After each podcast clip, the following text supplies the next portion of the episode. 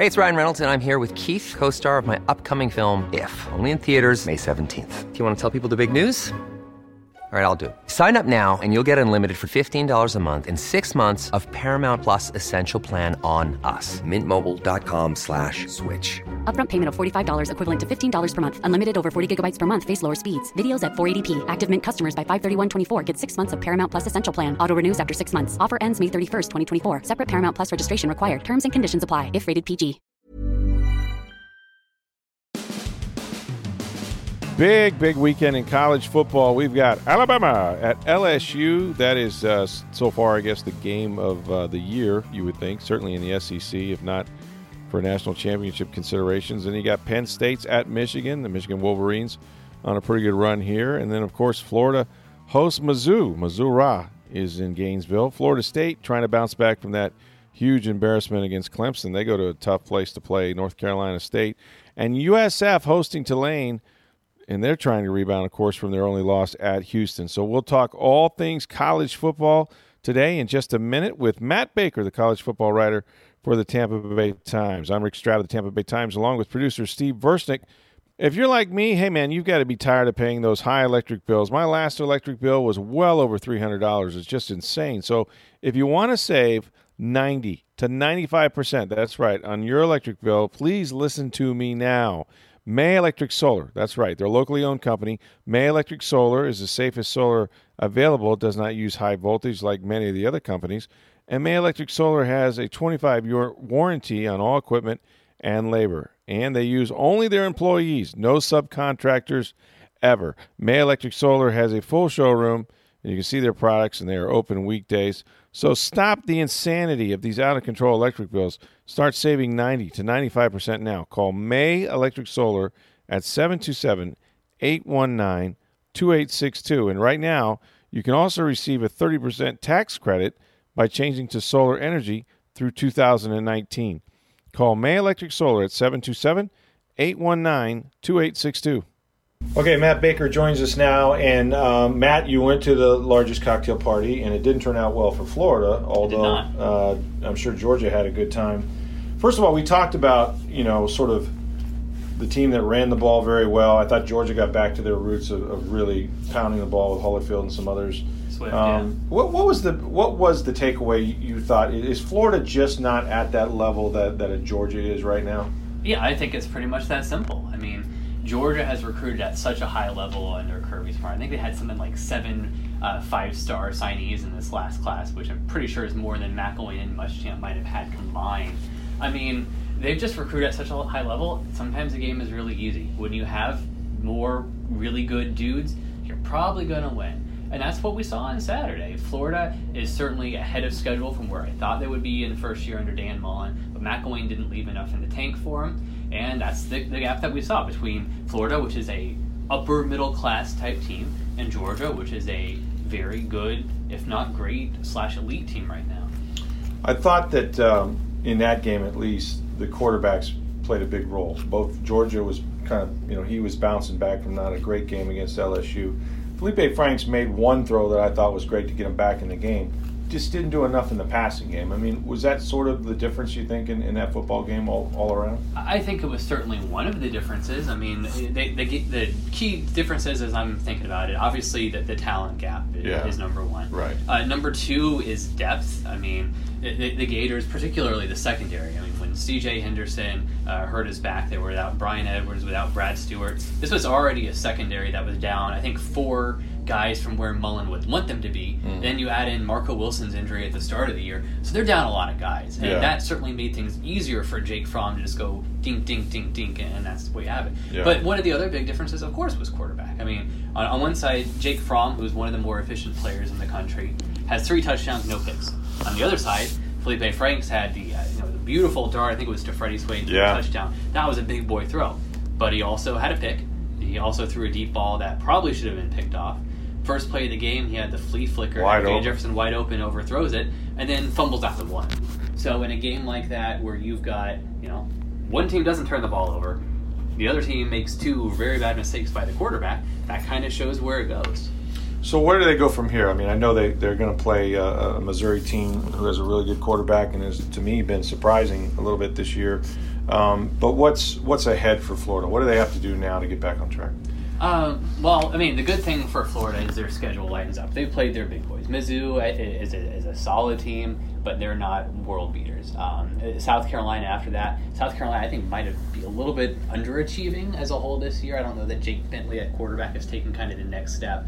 Then Idaho and then Florida State at, at the end. So um, where, where, they go from here is they try and lick their wounds from this and move on quickly. Um, but they still do well, coach cliche, they have a lot to play for, but sure. they really do. I mean, they're going to get a good bowl game out of this. Absolutely, yeah. there, there's a, a certainly a good, maybe very good chance they fin- they finish ten and two. Yeah. Um, right now, they are very much in the New Year's Six bowl possibilities, Peach Bowl, Fiesta Bowl, and again, that's a program that hasn't done it here in the last couple of years. So for them to go where they started the year and have a chance at playing, one projection I saw would have uh, Ohio State in the Peach Bowl, which would that'd wow, be, that'd be pretty Interesting. good. So for for them to be in that situation uh, is key. And then one other thing I'm kind of keeping an eye on this Saturday and, and beyond is just obviously the long term stuff. You know, the guys who are going to be returning, and the biggest one is Emory Jones at quarterback. Right. Um, Felipe Franks he's I think in, in, his career against teams that are currently ranked or finished last year ranked, four touchdowns, five interceptions, fifty three uh, percent uh, completions. That, that's not going to cut it. So I don't know that he's the long term answer at quarterback. I, Gators fans have been saying that for years. Mm-hmm. Um, so I'm curious to see how they use Emory Jones. You know, his uh, he's a true freshman, early enrollee, blue chip guy. Uh, played two series against Charleston Southern, whoop de doo. Mm. Five plays against Georgia.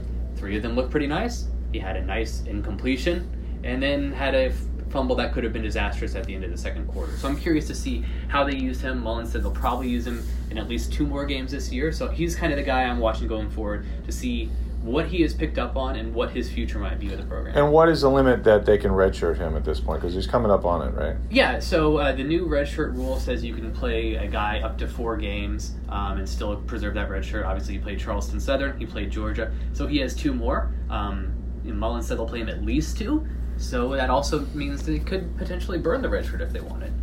Okay, on the other hand, uh, Florida State, historically awful performance against Boy. Clemson. We knew Clemson was going to probably have their way with them. And the weird thing about that game was, maybe not so weird, it, w- it was basically scoreless after a quarter. I mean, like, the, you know, all of a sudden you're thinking, well, maybe they can play with them. Could not play with them. But more than that, it got embarrassing. And if you're a Florida State fan, they have sunk now, at least on the field, uh, the disparity between Clemson and Florida State, which is what you want to aspire to be, just looks like a it looks like a Gulf of Mexico now. I mean, it absolutely does. But at the same time, this is weird to say. Florida State's had a, a lot of these type of games over the last couple years. They go you know go back to Boston at Boston College last year. That was a big thumping. 63-20 at Louisville in 16. Um, you know, the, the, Peach Bowl wasn't this embarrassing and the loss to Houston, but it wasn't good either. And then, you know, go back 59-20 into the Mariota is in the, in the Rose Bowl. So FSU has been known to get thumped really badly before. But this one feels feels different. I mean, you, you, mentioned it was close in the first quarter, and that's when kind of your coaching adjustments uh, take, take, place, take place or lack thereof. Um, there, there were questions about Willie Taggart's ability as a play caller beforehand and his kind of X's and O's, and those things are only intensifying. I mean, I don't know what else is, there is to say about the Clemson game because it was a debacle, period, end of story, and some of the guys quit. Mm-hmm. Where I'm looking at where FSU going forward, okay, so this week they, they are at NC State. NC State over the years has been very, very tough to, uh, for the Noles in Raleigh, and right now they're a top 25 caliber team. Um, then you've got uh, at Notre Dame, which is a top five team. Then you've got Boston College, which is now a top 25 team, and with AJ Dillon, the running back, healthy, they're kind of rolling and then home against Florida, which is a top ten, top or top fifteen level team. They need to win two of those to make a bowl. I don't see one. There might not be a win. I was going to say there might not be a win in there. So that, that's again we we we've said this before, but considering that they had to schedule Louisiana Monroe last year just to make a bowl and keep that streak alive to 36. I don't know who they could reschedule this year. I mean, I don't know if Bethune is, is available uh, in December or what, but uh, they're not in a, in a good place, and I don't know where they're going going forward. The guy I feel so sorry for because he's taken an absolute beating and it may affect his career is Deondre Francois. Yeah, he's been as courageous as you can be, But it just gets to a point where you're like, man, can you at least keep this guy from just taking that kind of pounding? That nobody should get hit that many times. Well, again, it was that was the way it was in 2016. I remember at the, the start of uh, uh, before the 2017 season, being in Charlotte for the ACC kickoff, and the story I wrote from there was on goodness gracious, Deondre Francois took a beating last year, but things are going to be different. Now, maybe they would have been had he not, uh, you know, hurt uh, hurt his knee in the opener against Bama. But certainly now that he's the, the starter again, he's just taken a, a beating. Um, he's officially kind of the day to day probable, questionable for this week against NC State, and it honestly might not be the worst thing for the program if he were to not play. Um, I, I think he's been giving the ball a little bit too much on some of the zone reads, not necessarily making the right reads. So uh, defenses have been able to kind of key on that, where they're going to go more to stop the running back because they don't trust the quarterback to He's run. run it, yeah. Yeah, James Blackman. I don't know how different that's going to be. He he did throw the only touchdown uh, the other day, but again, that was with Clemson's like fifth strings, second team scout guys. So I don't know how much you make of that, but it, I don't think it would be the worst thing if James uh, Blackman played just to see again what do they have for for next year and beyond. USF went to Houston, and predictably, uh, although it was a terrific game if you like high scoring games, and they were in it up until, right? Yep. Um, but Houston finally got them, and I think it exposed sort of what we knew about USF, which is defensively, they're, they're just sieves. They can't really stop anyone. Correct. We, I mean, we saw that really go back to the the, the Elon game. They were getting Yeah. up, getting gashed a little bit by by the um, that one double A opponent. Their times against Georgia Tech and, and so on and so forth. Here, here's the bad news: like Tulane's not a particularly great team. They might not even be very good. They can run the ball. I Yeah. mean, Willie Fritz is kind of a a, a weird blend of the, the triple option with some some spread stuff in there. I don't know that I trust the USF defense to stop them uh, here against Tulane, and then we know they've got some big games coming up uh, with, with Cincy, and obviously the big one at, at the end of the year against UCF. So, I, I they've got some major holes to fix defensively. Um, otherwise, the season that started with such promise could could tumble down the drain. And I mean, they had a transfer quarterback, obviously, in Barnett. But Yep. like, is it time now that that Willie should, at some point in the near future, start looking to see who his quarterback's going to be, or do you just ride it out with this fifth year senior? Uh, It, it depends on how the rest of the games go because right now, obviously, they're coming off a, a rough loss, but they are still in position to, to win their division in They- the AAC. that's right. If they win out, then it's them. That's And right. I don't necessarily think that they will, but that's certainly uh, It's on the table. Yeah, it's within the realm of possibility. So right now, they got to go with the best, the guy who's got the best chance to win. and That, that's certainly Blake Barnett. But if things shift down the line, then maybe they do need to start thinking about uh, 2019. You may have written about this. We'll wrap up Miami as the as the other team. Boy, what a bad week for Florida football, by the way. Goodness gracious! Not like the Buccaneers helped them out on Sunday either, but or the Jags, or, the or the the Dolphins. It was if you're a fan of, of football in Florida, you just had a, a sucky weekend. But that said, is Mark Richt in trouble at all down in Miami? There's there's a section of the fan base that wants him gone. I was just trading emails with a guy from Nebraska, big UM fan, who, who thinks he should be gone. That is ridiculous. Yeah. Um, look at what he, he's done. You know, Miami, uh, their last ten win season before he won ten last year was in 2000. Yeah.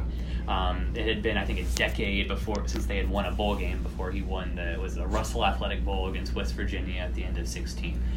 It, people have been making the comparison to Jim McElwain because Mac obviously won division titles his first two years, was proven that it wasn't going to be him long term, and was gone in year three. It's not the same thing. You know, McElwain, ten of his eleven starters on defense that first year got drafted. In the eleventh one, Bryan Cox is playing for the Panthers. Um, Richt had some talent, but it was nowhere near that. The Right. program was in such shambles. Richt has been doing things uh, kind of off the field as well. He had a number eight recruiting class in the country last year. The 2020 class had like nine blue chip commits already. He was instrumental in getting the new, I think it's $34 million football So, complex. yeah. So he's doing everything right. It's not necessarily showing up on the field. Now, eventually it's going to have to. Mm-hmm. Um, I don't know what their answer is at quarterback. Malik Rosier is limited, is the nice thing to say. Mm-hmm. I don't know if N'Kosi Perry is going to be the guy going forward. Maybe um, Weldon out of uh, Jefferson High, maybe uh, somebody else, who knows. They've got some issues they need to address. But for him, the idea of him on the hot seat, again, this is a disappointing year. If it weren't for, for the Noles, they would be the dis- most disappointing team in the state by far. But they still have a chance to win nine games, eight games, go to a decent bowl. Hot seat is, is, is ridiculous. And to your point about McElwain, he seemed like an outsider from the beginning. Absolutely. Mark Richt is Miami. He, he quarterback there for he God's quarterback for, for Miami. He, he uh, spent a good part of his childhood in Boca Raton. He he knows that area. He knows the coaches. They know him. He knows the program. He gets along well with everybody. Those are all the little things that matter that don't show up on Saturdays. And again, what ha- has to happen on Saturdays that has to get fixed sooner rather than later. Mm-hmm. But one rough year is not going to do him, and it shouldn't. Let's talk about the D game of the year uh, so far in college football, which will be uh, Saturday when Alabama plays LSU. LSU, I think you know Florida got them, but they bounced right back and got a big win over Georgia. They look like the real deal. Um, how tough of a game will this be for Alabama? Really, I mean, is is this will this be their toughest test until they maybe get to I don't know. I don't even know that they're going to be more challenged in an SEC title game. This could be their biggest game. This will be their toughest game until they make the, the, the semifinals, and then depending even on the matchup, could be. T- Hiring for your small business? If you're not looking for professionals on LinkedIn, you're looking in the wrong place. That's like looking for your car keys in a fish tank. LinkedIn helps you hire professionals you can't find anywhere else, even those who aren't actively searching for a new job but might be open to the perfect role. In a given month, over 70% of LinkedIn users don't even visit other leading job sites. So start looking in the right place. With LinkedIn, you can hire professionals like a professional. Post your free job on linkedin.com slash people today. True. final. True. Um, El- Ellis, you know, Bama's offense is, is otherworldly right Yeah. now with, with Tua. He's playing at just a historic level. I, every week in Saturday's paper, I try and come up with a different Tua's ridiculous stat, and it, it, it just It doesn't. keep coming. uh, yeah. Um, but LSU's defense is really, really good. Yeah. I mean, uh, Devin White at linebacker, who's going to miss the first half because of targeting, he's really, really good. Yeah. Greedy Williams is a top 10 pick at cornerback. Um, I think his name's Pelfit. The, the, the safety is maybe playing at the highest level of any defensive player in the country. So they're going to challenge him. What's going to be interesting is whether LSU's offense can get anything going. Yeah. You know, Bam, this is not a great Nick Saban defense. They're in the realm of pretty good, but this is not, you know, like some of the ones we've seen in the past where they're just crawling with creatures. Mm-hmm. Um, so they are vulnerable, is what I'm saying on defense. Right. But I don't know if LSU has the talent there on that side of the ball to, to push them. And, and Bama's offense, again, they're playing at such a ridiculous level. I don't even know if LSU, which might be the best defense in the country, I don't know if they can top them. Right. Um, it, it does. I mean, it does come down to the quarterback in all these big games, and you mentioned how good Tua is, but I would think LSU will try to just out physical. I mean, they're a very physical football team. They'll try to run the ball downhill, play that great defense like you talked about, and somehow they have to drag Alabama in an ugly game, right? I mean, Yeah, that's what it's going to have to be, and it might be a situation too where they need a scoop and score, or a pick six, Sure, or, sure. or a kick return, or something like that. big break. Yeah, to to, to get some breaks to have a chance, but it, it's in Death Valley too. That's another reason why That's this is helpful, yeah. This is one that's their toughest test so far because uh, you know, and it- when assuming they win and, and play in Atlanta for the SEC title, that'll be a neutral site. Death Valley at night. Oh boy. Yeah, That that's different now. You know what? They don't drink beer there. No? Well, all you do is kick bourbon bottles in the parking lot after the games. I've never seen anything like it. It's just it's brown liquor. I don't remember uh, the alcohol specifically. All I remember, I remember is how stepping on the bottles. loud it was. Yeah, my it's my crazy. one night game in Death Valley. It's actually, crazy. don't tell anyone, but I told my boss I wasn't leaving. I was going to find a job covering LSU because it was that awesome. Yeah, that it is. It is quite a quite a scene at night. It's different up there. Um, other big games. I mean, uh, Michigan now has put themselves in a great position. No. No worries. Michigan has put themselves in a great position now in the Big Ten. Um, it- you know, they have some tough games ahead of them, starting this week, I guess, with Penn State, which you can't figure out Penn State. I think they're better than the record. We saw some of the debacle coaching uh, decisions that have been made there. Sure. And yet, this Michigan team seems much different than the one that lost to Notre Dame in the beginning of the year. Yeah, they- they've just. When we go back and do the autopsy on the season, that game is going to be really interesting because we still don't know entirely what Notre Dame is. Um, if they played tomorrow at Land Lakes High School, I think I might pick Michigan to win.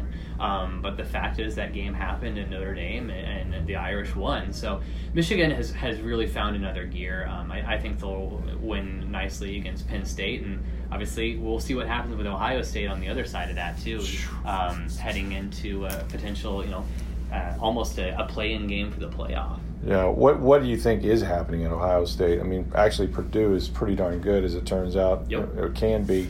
They were that day. Um, there's some talk, you know, Urban Meyer. I mean, I, I don't know what where that program is, but they've got problems on both sides of the ball. They they do. Um, you know, Dwayne Haskins, a quarterback, has been has passed really really well, but he's not the running threat that a a uh, Urban Meyer and, and, Dan Mullen, his, his uh, protege, is. He's not that kind of quarterback. Right. And, and if they're doing a lot of zone read stuff, which they are, and the quarterback's not a running threat, I mean, again, look uh, with, with, Dobbins and um, uh, Weber, Ohio State has a really good backfield, but they're not running the ball effectively. And I think that's a scheme right. thing. So I'm really curious to see what they how they adjust going forward. And then on defense, they, they don't have enough guys who can tackle. I mean, you look at just the way their secondary has like all been like first and second round picks over the last couple years. Eventually, that catches up to you, and it's catching up now where they don't have the safeties and the linebackers too who can um, who can get a guy down in, open space, and that's resulting in big plays. And you know, that was costly against Purdue, and for all we know, it could be costly against Michigan or whoever else. What are the other big games that you'll be you'll be paying attention to this weekend? Yeah, um, one of the ones I'm most interested in is West Virginia uh, against Texas. Will Grier. Will Grier, the, the former Gator, he's shown you know. He, they, they had the, the one loss early, but then um, you know last week on the thing that's the Thursday night, he just kicked the crap out of Baylor. Those guys, I think, are for real. Um, I had a stat in, in today's Tampa Bay Times about how there's been every year in the college football playoff, there's been one team that started 12th or worse that made a run either to get to the playoff or was the first team out. West Virginia started 13. They might be that team. They, and we'll find out against Texas, and then they got Oklahoma later. Right. Georgia, Kentucky, winner gets the SEC East. Yeah. I, I assume Georgia's going to win that, but Kentucky is for real. Like, yeah. I, I know they barely beat Mizzou. They just make the plays when it counts. They're very good on defense. Benny Snell, one of the best stories in the country. They're for real. Um, one other one I'm keeping an eye on uh, Northwestern, my alma mater, against my dad's alma mater, Notre Dame. Notre Dame has played, you know, the, they were shaky against Pitt, but they still have a lot of talent. I feel like they might have a loss in them. And Northwestern is the the stupidest team in the country. They've won, I think, 12 of their last 13 Big Ten games. You know, they just beat Wisconsin. Uh, they beat Michigan State, hung with, with Michigan, but then they almost lost to Rutgers. They almost lost to Nebraska, and they did lose to Akron. So I have no idea what to make of the Wildcats. Um, Clayton Thorson, an NFL prospect at quarterback, they, they have some players. Pat Fitzgerald typically knows what he's doing. I don't know if he's going to be able to out scheme Brian Kelly, but it's certainly a game worth uh, paying attention to on Saturday. But they are in control of that side of the Big Ten, though. They absolutely are. I imagine Northwestern playing for a Big Ten title against Ohio State or Michigan. Unbelievable. trying to knock off Harbaugh or Meyer and knock those guys out of the playoff. Unbelievable.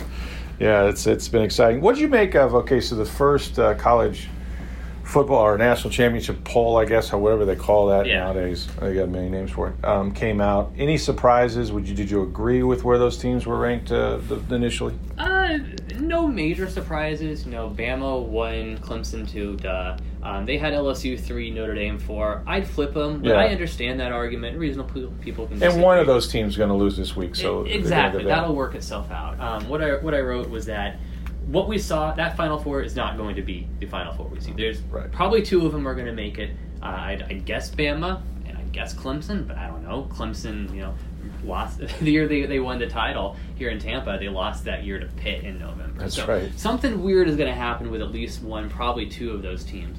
The other uh, ones that were interesting, Florida at 11, which firmly puts them in the conversation for a New Year's Six bowl, and yeah. we, we touched on that. UCF at 12 last year at this time, UCF was 8 0 and they were 18th. Now UCF is 7 0 and they're 12th. A little more respect. A little more respect. Uh, some of it's the other teams around are not as, as good, so you know everything's relative to the year. But there is some respect there. Is it going to be enough to get an undefeated Knights team in the playoff? Probably not. But maybe they'll be a little bit more in the conversation this year. Who knows? Yeah, it's very interesting.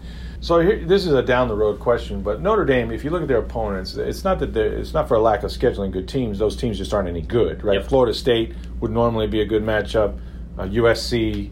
At- uh, at Virginia at Tech. Virginia Tech, those are games that you would say, "Wow, that's a pretty ambitious schedule." That said, because their opponents aren't so great, do you see? Is there a scenario where a one-loss Big Ten champion, Michigan, let's say, and an undefeated Notre Dame team, somebody has to make a decision between those two? Well, Or were they both most there- likely to there's, get in? There's the trump card there because Notre Dame beat Michigan. Right, but and then that's the question: will, will the will they look at head to head? That's all that matters because I think that's a different Michigan team they beat.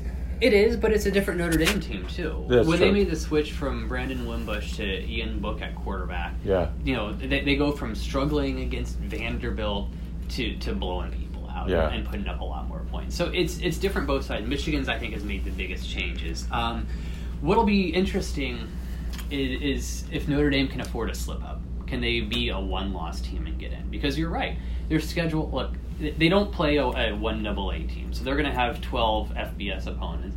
But it's not daunting. I mean, other than Michigan, they might not play another team that finishes ranked. Um, they've got Syracuse here in a couple weeks uh, in Yankee Stadium, which is going to be a weird, potentially really cool game. But USC stinks. Um, Florida State, we've talked about how bad they are, and, and the, at Virginia Tech, Virginia Tech's at least solid, but they're not that good. Right. Um, so I, don't know if they can afford a loss. Maybe they can. Maybe the brand's strong enough. Maybe there's some other things. And, and who the heck knows what's going on elsewhere? Sure. Like, is Ohio State going to win out, or are they going to? Sure, sure. Um, you look at like Washington State, which is in the playoff picture. I think they were seven or eight. I don't think the, the Cougs are going to go unscathed, but maybe they could. So Mm-hmm. a, a one-loss Notre Dame would be really, really interesting. But an undefeated Notre Dame, they're in. Yeah, lock period. shut, yeah. End of story. All right, it's Matt Baker. You'll be at uh, Florida and Missouri this weekend, and thanks, Matt. Thank you. So, some other college football news, Steve. Maryland's uh, coach, uh, DJ Durkin, of course, is out there for the Terps. And I well, guess. and uh, a shocking P- change of heart there in Maryland. I mean, yesterday Yeah, he was I mean, they- reinstated after uh, an investigation.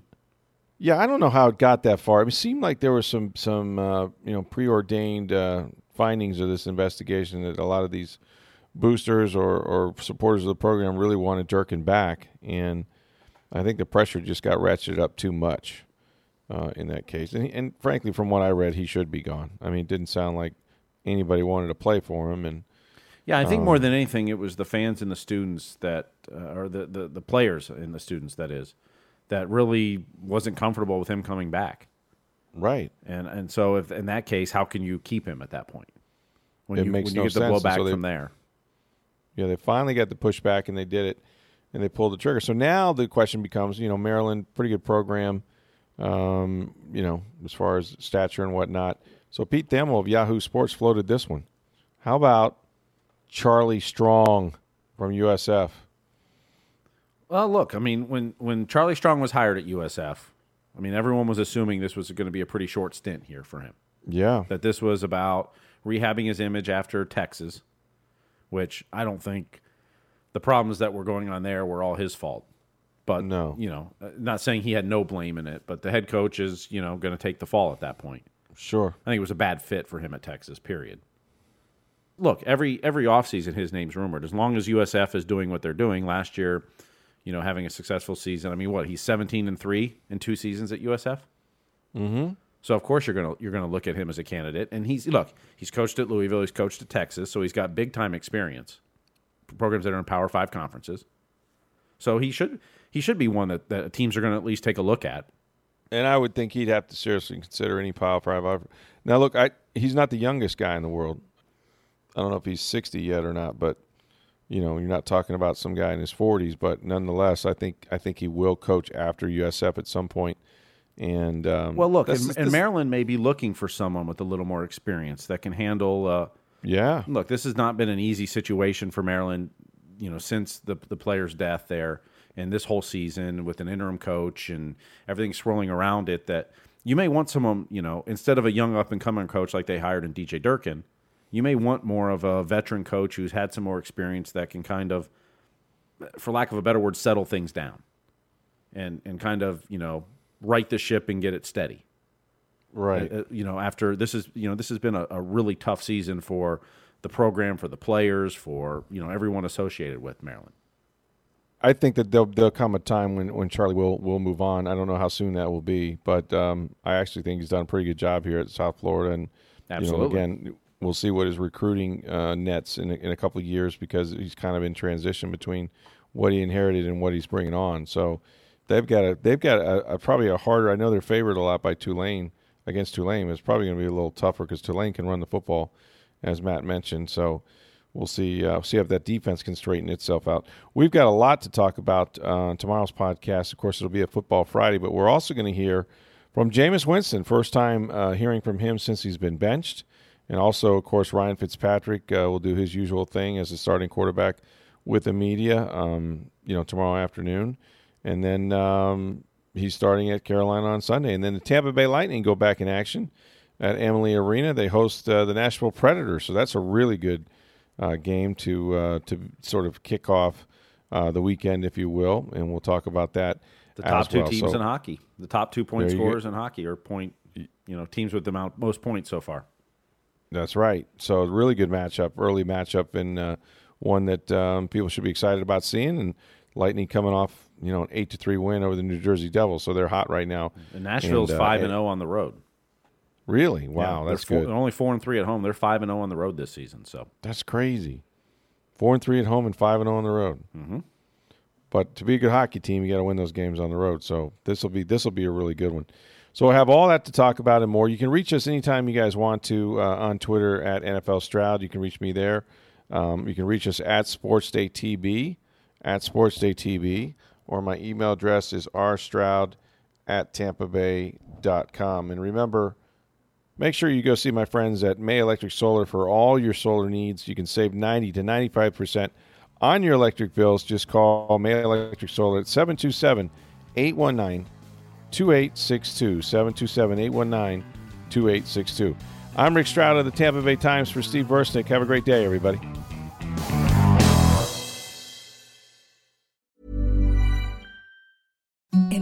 The softest sheets you've ever felt. Now imagine them getting even softer over time. That's what you'll feel with Boll and Branch's organic cotton sheets. In a recent customer survey, 96% replied that Boll and Branch sheets get softer with every wash. Start getting your best night's sleep in these sheets that get softer and softer for years to come. Try their sheets with a 30-night guarantee. Plus, get 15% off your first order at bollandbranch.com. Code BUTTERY. Exclusions apply. See site for details.